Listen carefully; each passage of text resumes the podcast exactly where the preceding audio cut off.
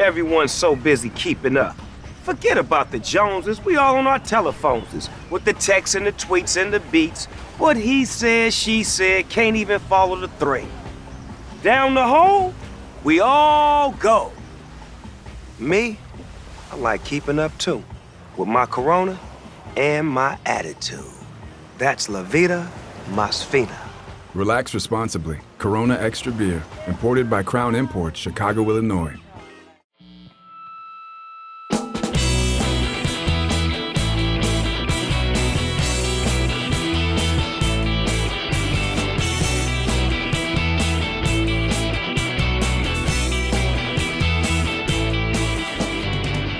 Congratulations to Wes Johnson, not on the LSU job, but on parachuting out of a burning plane at exactly the right moment. Wes Johnson is leaving a just wreckage in his wake as he leaves for LSU. I don't want to blame everything on him, but I, I do. It just, man, LaVelle, it felt so weird to watch a team whose pitching coach is on the way out give it up three different times in a series and that determined the you know might determine who ends up winning the division. Uh, it was to me just really awkward. We'll get to the bullpen failures here in a second, but let's start with Wes Johnson. Uh, I don't blame him at all for taking a job uh, that benefits him and his family. Uh, in general, baseball coaches historically have been treated pretty, pretty poorly and paid pretty poorly, and the first people to get fired. So I don't blame him. But man, it was weird to watch that sequence of events play out. I, I agree, Jim. I'm still baffled by the timing all this because LSU needs Wes on board so they can help persuade recruits to come there through the transfer portal. I'm like, please, you know, I, the the college baseball season starts in February. They maybe they could have reached an agreement with Wes and said you just uh, jump on board after the, the twin season's over, and, and then join in and just spend the summer going by the way, we're hiring a major league caliber pitching coach to run our pitching staff at LSU. I think that would be a great recruiting uh, nugget to throw at potential pitchers um, without having Wes to be present there. So I, I, still, I'm still a little baffled at the timing of all this. But if it, it I was, you know, when I, I, I had to make a couple calls, you know, the beat writer in me couldn't resist. Well, once I heard this, I was like, this is unbelievable, you know. And, and the first thing person said to me was, "There are family considerations here." And so, uh, you know, I hope I hope everybody's healthy with his family. You know, I hope he doesn't have any medical issues that he's trying to deal with. Um, but if it's, it seems like he's a he's a God fearing man, and and who who puts his family first. And if that's the case, more power to him. Uh, uh, a lot of people don't have the type of flexibility to leave a, a, a job where you're at the top of the chain to take a step back in order to um, take care of your of your uh, of the people that you love at home. So, um, good luck to him in the future. Um, the time is still weird, and I'm convinced that uh, Twins pitchers were determined yesterday to make Wes make as many trips to the mound as possible, uh, just to remind him what they're miss what he's going to be missing after he leaves and goes back to college. Now, uh, you know, faith and all that, that's fine, and family's all fine. He's also getting a massive raise. Uh, he's yes. joining the SEC, which, if it continues to grow at this rate, if he becomes a head coach in the SEC at LSU, any place else, he might end up making a million dollars a year. Uh, that wasn't going to happen for him in the big league. So I think there, you know, the timing. There might have been family or faith or other stuff that caused this timing. Uh, but he's also making a very good business decision for himself. He's going to work less and get paid more. Who wouldn't want that? He uh, he was a marketing major in college, Jim. So I think he understands the the, the value of t- of demand and and supply and demand. And he he can see he can see the SEC helping him be in high demand here in a few years uh, because it's going to be a it's going to be a race here between the SEC and the uh, Big Ten uh, to see who can swallow up more schools. I'm convinced that the Big Ten is going to go to 20 teams here. SEC is probably going to try to stay in step. It's going to get nutty, and but everybody who's involved in those conferences are going to then a rising tide lifts all boats, and Wes is in a position to get cash in, um, you know, with the super conference. It does remind me when I when you and I were both covering the team as beat writers you know, you we we knew a lot of stuff that was going on behind the scenes. We knew a lot of the inside knowledge. Some of it we could publish, some we couldn't. But I think we both know that there were you know, there were coaches on Tom Kelly's World Series winning staffs who were probably making like sixty, seventy thousand dollars a year. Think about that. And Think about that. And they were having to tip the clubbies and do all they basically had the expenses of a big league lifestyle and they got paid like newspaper guys And I also I also asked, by the way, Jim, I asked someone with the club about um, pension plan. Uh, you need to get Yep. ten years in in order to be fully vested, uh, which I was because I was trying. Is Wes leaving like a couple years before his time is? But no, he had a few more years. Um, Yeah. because I think that Jerry White got to like eight or nine years and never got that tenth year. oh. Uh, which is, which uh, is unfortunate for a very nice man. Yeah, so that's why a lot of these managers, when they sign contracts, um, they try to get their coaches taken care of. Uh, I remember Gardy. You know, uh, whenever someone approached Yeah. him about an endorsement deal, he says, "You got to take care of my coaches too." Like a car dealership wanted Gardy to do uh, advertising for them. He was like, "You got to hook up my my coaching staff with cars for the year." You know, so um, yeah, they they're kind of low on the totem pole here when I found out Wes was making 350 or 375, I was like, that sounds low. that sounds low to me. He's been making about at least a half a million a year for everything he's brought to that organization. So um, it's not, I mean, you see him in uniform, uh, just because they're wearing a uniform doesn't mean they're making a lot of money.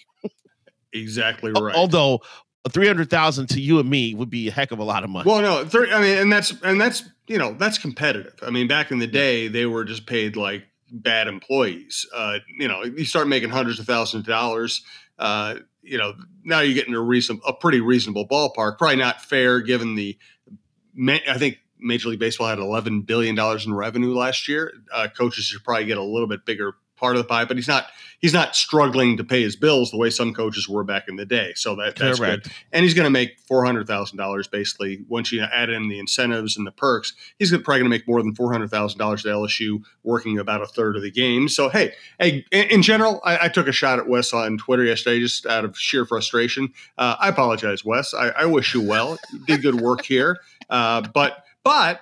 Your bullpen stinks. And we're going to talk about that here. This is Chin Music. This is part of the TalkNorth.com podcast network. You can find all the shows at TalkNorth.com. We do recommend subscribing at your favorite podcast app to hear shows like this. This is Chin Music. This is our baseball show. It's today. It's uh, LaVelle E. Neal from the Star Tribune and Jim Souhan from the Star Tribune. Uh, usually we're joined by Roy Smalley. Roy's out of pocket this week. We'll catch up with him again next week. So this is going to be uh, two old beat writers who became columnists. Uh, chopping it up about the Twins bullpen. Thanks to our producer, Brandon Morton. Thanks to our sponsors, Corona, the official import beer sponsor of the Minnesota Twins and the pre- presenting sponsor of the Chin Music Show here at TalkNorth.com. And thanks also to Perfect Ash. If you'd like to advertise with this show as the Twins uh, wind through this long journey this year that's going to be continue to be fascinating, you can reach Karen Cleary at KCLEA or RY at TalkNorth.com. All right. The bullpen is a dumpster fire. How do they fix it? My goodness. Um, I you know I, I used to think that they could use one reliever before the trade deadline, and now I'm thinking they need two relievers before the deadline, and, and, and not you know some guy, you know who's just a veteran guy who can um, you know craft his way through an inning or or be use cunning and guile. They need a arm. They need someone that could come and match up and be able to get swinging swings and misses and dominate hitters. Um, I think they need a second left-hander. Fine in matchups matchups with lefties, but I think they need a second left-hander. Um, my God, if I tell you what, you know what they need, Jim? They need they need um they need to do time travel and go back to let's see February when they were kicking around the Chris Paddack trade with the Padres and, and have someone stand up and meet and go, stop this. Look at this guy's finan- look at this guy's medicals. Do not trade for Chris Paddack. The Mets looked at the medicals when talking about Paddack and said, no way, we're not going to bring this guy on. The Twins, for some reason, said, yes, we'll take Paddack. And the rest is history because that lost him Taylor Rogers, who would have formed a great one two punch with Jhoan Duran in the back end of that bullpen. Um, meanwhile, Rogers has gone on to um, the Padres and is having a fantastic season. Um, and now they got a kid in Paddack who needed a second Tommy John surgery. And now um, the odds on him coming back and being effective are low because guys who've had two Tommy John surgeries just struggle to find any type of form. Um, so now they're stuck. They're going to have to probably use some of their, their their prospect capital to trade for um, relief help. Um, you know, I've seen everyone from David Robertson to a couple other guys. Um, the kid for the, uh, the, the Reds, I think it's Castillo. I get mm-hmm. Castillo and Iglesias mixed. I think Castillo's the, the reliever and Iglesias is the starter. Whoever the reliever is, it's, it's got good numbers as well. And uh, they they got to look for those type of pay. I don't know if you know they they got to look for those type of uh, pitchers to boost up that uh, bullpen. It sucks that Jorge Alcala continues to have arm problems. I don't know if he's going to pitch this year. He would have been a nice help. They've been lucky with Griffin Jax to get some mileage out of him. Uh, but they've got to marginalize Emilio Pagan as fast as possible and let him kind of slowly find find his way back to some sort of uh, form here because oh I don't know did you see I'm, t- I'm really rambling right now did you see. Wikipedia yesterday um, someone doctored Emilio Pagan's uh, page and Ugh. after mentioning all the teams he played for he says it wrote um, it read it's not been confirmed, but it's suspected that Emilio Pagan is actually an agent for the Cleveland Guardians out to sabotage the Minnesota Twins. That was on his on his Wikipedia page yesterday. Well, you so know, that's where he's at. I'm generally not in favor of people going on other people's Wikipedia pages and and uh, and casting aspersions. I would just say this is pretty factual, though. I mean, this is this isn't a conspiracy. That's just fact. Now I know face Cleveland, and bad things continue to happen. And it, you know, it's, it's almost insane at, at, a certain point here. He's because he's single handedly made the bullpen look like a playpen. You know, and they're they've tried so many other players. They tried Juan Minaya. They've tried. Um, uh, uh, they've tr- they've tried. Um, they've tried a dozen people. Yennier Cano, the kid from Cuba. They've tried everybody. Yeah, they have, and it's not it's not clicking. Um, when Griffin is a guy you have to rely on, um, Tyler Thornburg being brought in, yeah. you know, in the ninth inning to try to close out a game. You know, they they have they Rocco's also managed himself into some disaster here by not letting some of these starters go. Try these starters out one more inning. I know Chris Archer was laboring through four innings and 90 pitches. I I'm almost at the point now where I'm like, I don't want to, I don't I, know, you know, he's come off two years of injuries, but my goodness, I can't bring this bullpen into this game. Chris, can you give me one more inning, please? and see um, if you could just back the bullpen up one more inning and and and and um, and make it uh, uh, uh, increase your chances for converting some of these save situations. So um, they're stuck, and I wouldn't wait till August to, to address this bullpen. I do it in early July. I'd do it in the next couple weeks um, because the Twins could be up eight games in this division uh, if they just converted a few of these save opportunities against Cleveland two things. First of all, I kind of I know somebody who knows people in the Padres organization. I will say that they were shocked they were able to get Taylor Rogers for what they gave up for him. Mm-hmm. Uh, that's not a good sign when the team you're dealing with is happy with the deal right away. Um, and the you know Paddack, if it had worked out the way they wanted it to, then they would have gotten you know like 200 quality decent innings out of Paddack and Pagan for a guy who usually pitches about 60 decent innings. It was a very simple math problem. As it turns out, they gave up 60 quality innings for like four quality innings, 10 quality innings, 20 quality innings. And, and, and you know what? Uh, obviously, they liked Paddack a lot. And if Paddack had stayed healthy, the deal might still look okay. But with Paddack hurt, now you look at Pagan's numbers the last few years, and he's been a he's been a bad reliever for about this is his third straight year. He's been a bad reliever, yeah. and uh, that's where I think that's where I think this Twins front office. These are very smart people. They use a they un, uncover and employ a massive amount of information. The only drawback to all that is sometimes you can outsmart yourself. I think they outsmarted themselves in this one.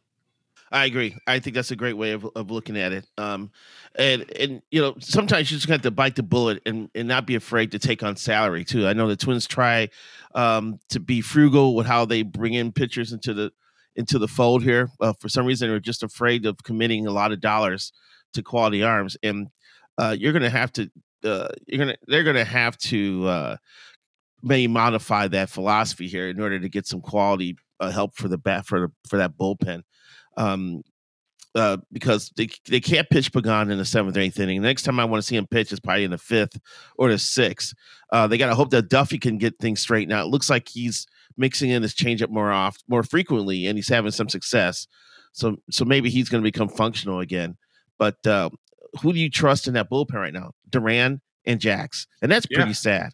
Yeah. Um, so they've got to they've got to take a hard look at this sooner than later.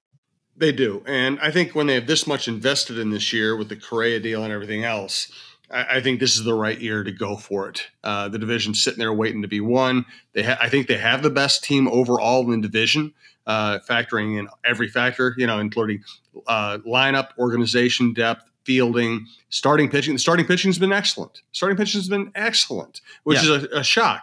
Uh, so don't waste it. Go go get you know one or two excellent relievers to put at the end of the games, and this thing could straighten out very quickly. And hey, let's remind everybody: to, 2019, Mhm. the bullpen was as bad as it could possibly be at the end of July. They fixed it in about two days, and they went on to win 101 games. So it's bad; it's not hopeless.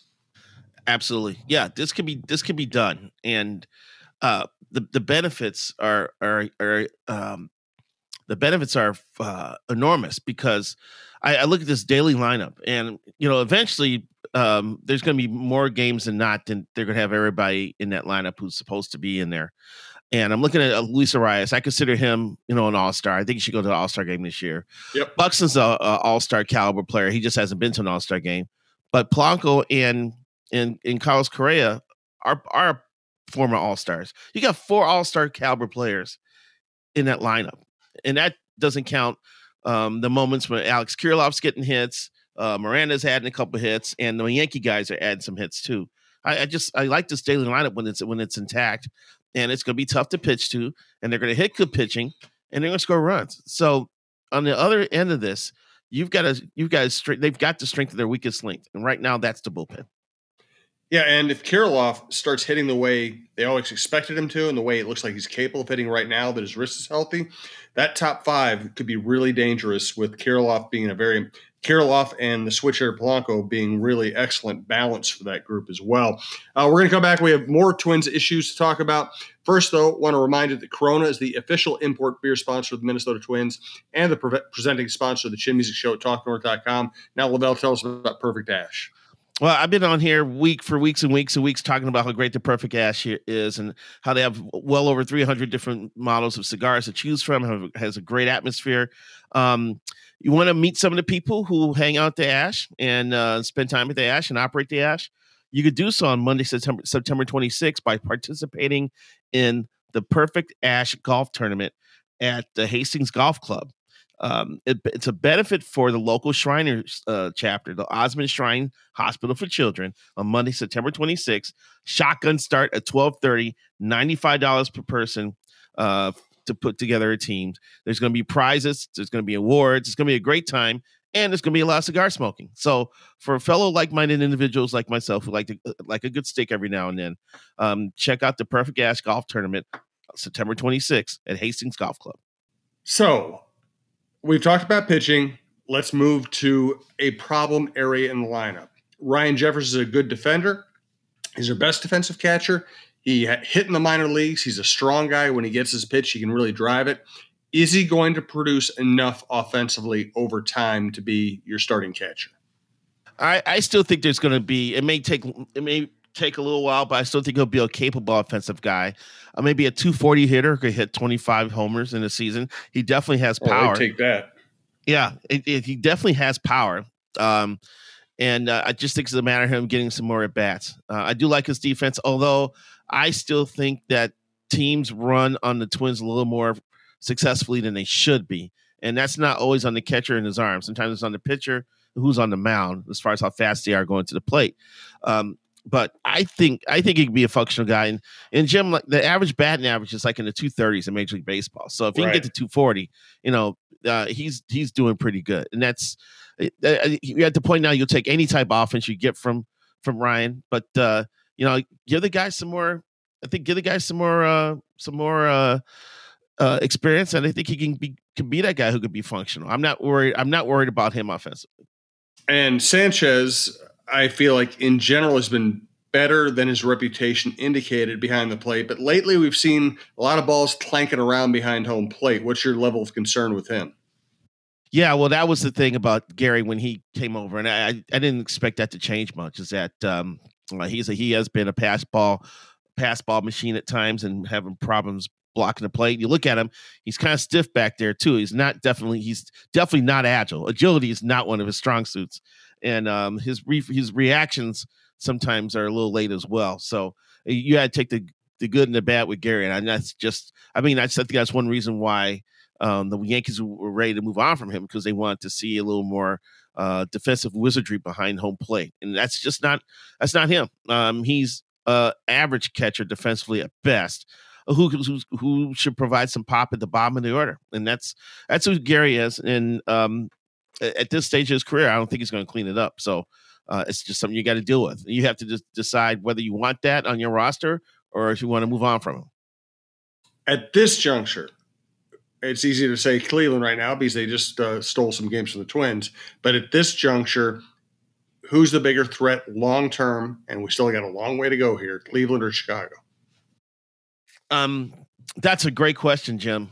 Uh, I if Chicago gets healthy and gets their act together, it's still a formidable team because they've got they've got a lot of offensive potential and they got a lot of talent on that pitching staff. Um, but it seems like they are in a never-ending spiral of self-inflicted wounds, injuries, and Tony Russo saying the wrong thing at the wrong time. And I, I just I, I, don't know if they're ever going to get out of that rut. I just don't know. Um, Cleveland, I talked to someone with the uh, Indians when they were in town uh, last week, and they said we are punching above our weight right now. Um, they had they got a bunch of young guys who they thought were going to be good, but they performed a little bit better um, than they than they expected. Um, the forty man roster is not built for a contending team because they got a bunch of young kids they wanted to protect instead of trying to find veteran guys that can help fill in holes. So um, and I'll also say that Shane Bieber does not look like the Shane Bieber who won the Cy Young Award two years, two three years ago. Um, he looks like he's come down to earth a little bit, and that's going to affect their, their pitcher staff. So it's still some good arms. Civale is a good arm. Um, uh, Quantrill's got a good arm. Uh, Mr. String Bean, that's who I call Triston McKenzie. He uh, he's got a decent arm as well, but um, I think they can be had. And once again, if the Twins convert, you know, a few of these save opportunities against Cleveland, they're up eight games, and we're not even thinking about Cleveland as a main threat. But the Twins have made this happen. They played down to the level of the other teams in the division. No doubt about it. Hey, Jose Miranda, even when he was struggling, I still liked him. I liked his approach. You know, he's got power. Uh, he's been productive at a high level at AAA. What's his future? Uh, because you got Urshela holding down third base as a fielder. Uh, now you have Kirilloff asserting himself. Larnach, before he hurt himself, was kind of asserting himself. You're going to have Royce Lewis at some point next year. Uh, is Miranda going to have to be their first baseman in the future? Where does he fit in? I, I think that's going to be a spot for him. Um, if you know, I I saw him play at St. Paul last year, and I was talking to players on the team. They're like, they've moved him around different spots here. Uh, if he's going to play in the majors, uh, third base may be the best spot for him. But his his fundamentals at third, heck, his uh, fundamentals at first base aren't that great either. So he's kind of rough around the edges defensively. You're, you're going to have to just settle for that. Um, but every time he digs into the box, I think he's going to get a hit. Uh, he just looks like a hitter. I think he's learning. I think he's uh, getting a, he's getting an understanding of how he's being pitched. He is a very aggressive hitter. He chases balls early in the count, and sometimes he ends up 0-2 because of it. Um, it happened yesterday against the Indians, but Bieber threw him a belt high fastball at 0-2. It was a terrible 0-2 pitch, and um, and Miranda rifles at the right center for that bases clearing double. So I, I, like watching the kid. I want more Miranda. I'm willing. I know it's, it's I, I usually I'm a I'm an old crotchety you know baseball guy who who hates uh, openers and and hates uh, how the game is played and don't doesn't understand why hitters just don't um, take advantage of the shift and get hits. But um, I'm willing to sacrifice a little defense from him at first in order to see that bat play. Because uh, moving forward, I think Kirilloff should be a staple in the offense. Um, should be at uh, at first. It'll be interesting if they keep Urshela after this year, and maybe they'll try Miranda full time at third. Um, until then, so and I don't know, I don't know that puts a squeeze on Larnach because Larnach's made some adjustments too. But these are good problems to have. Um, they've they've had some decent position players kind of break through here in the last couple years. We're just waiting for the one that uh, should have been first in line, and that should be Royce Lewis. Right, and with Miranda, I will also say this: if they tell him, hey, there's a big everyday big league job at first base waiting for you if you just improve defensively. People can make that move. I mean, Justin Morneau was a butcher at first base when he first came up. And by sheer and listen, he's a very talented guy, but by right. sheer hard work, he made himself into an excellent first baseman. You know, if, if Miranda can just improve his fielding 10, 20%, that's probably good enough. You're you're you're right. Uh, Corey Koskie was not good at third base, mm-hmm. and but there was an opening there, and Koskie spent what the offseason in Minnesota and worked with Gardy over at the U. Yep, and became a decent third baseman. It, it, it can it can be done. So all you have to say is, son, there's money out there at first base. Yeah. And Miranda will will get the hint, and hopefully he'll he'll start working hard to to uh, make that happen last question for today. Once again, thank you for listening to Chin Music. Thank you for listening to TalkNorth.com. Subscribe to your favorite podcast app. It's free, it's easy. And thanks again to our producer, Brandon Morton. Miguel Sano is edging toward functionality. is there a place for him to play, or, or you know, will he be like everybody else in the Twins organization? Will he just have to wait for enough people to get hurt that he gets a shot? Um, my thing is this: I, it's pretty obvious that they're not going to pick up his option. He may not be back next year. Yeah. So he started taking live BP this week, I believe. Mm-hmm. So I don't know how many games he needs, but I would, I would try to get him back up here as close to the All Star break as possible, and see how he is, and see if there's someone who is willing to give up like a A ball player that's off the forty man in exchange for him, and just and just cut your ties. Um, hitters coming up that are intriguing. He's had plenty of opportunities to prove um, that he's worthy of of being a, a, a feared slugger in this league. And it, just hasn't happened. He still gets beat on a, any fastball above 94. He can still get beat on, which is troubling. Um, it seems like he has other, uh, has trouble trying to recognize pitches. I, I, just don't think he's made enough adjustments. He doesn't try to make adjustments like a Byron Buxton. So um, I think it's time to move on. And of course, there's a risk that he goes somewhere and has an epiphany and you know becomes a stud. But you know what? You, you've exhausted every opportunity with this guy. You've dealt him. You've you've rolled him through his injuries, through his ups, through his downs. Um, you've put mentors around him. You've put him next to Nelson Cruz. It still hasn't clicked. So you just gotta say, you know what? If he goes somewhere and has a good career, then you know, congratulations to him. But right now, um, there's some other people they got to look at.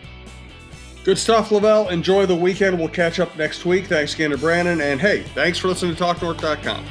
Take it easy.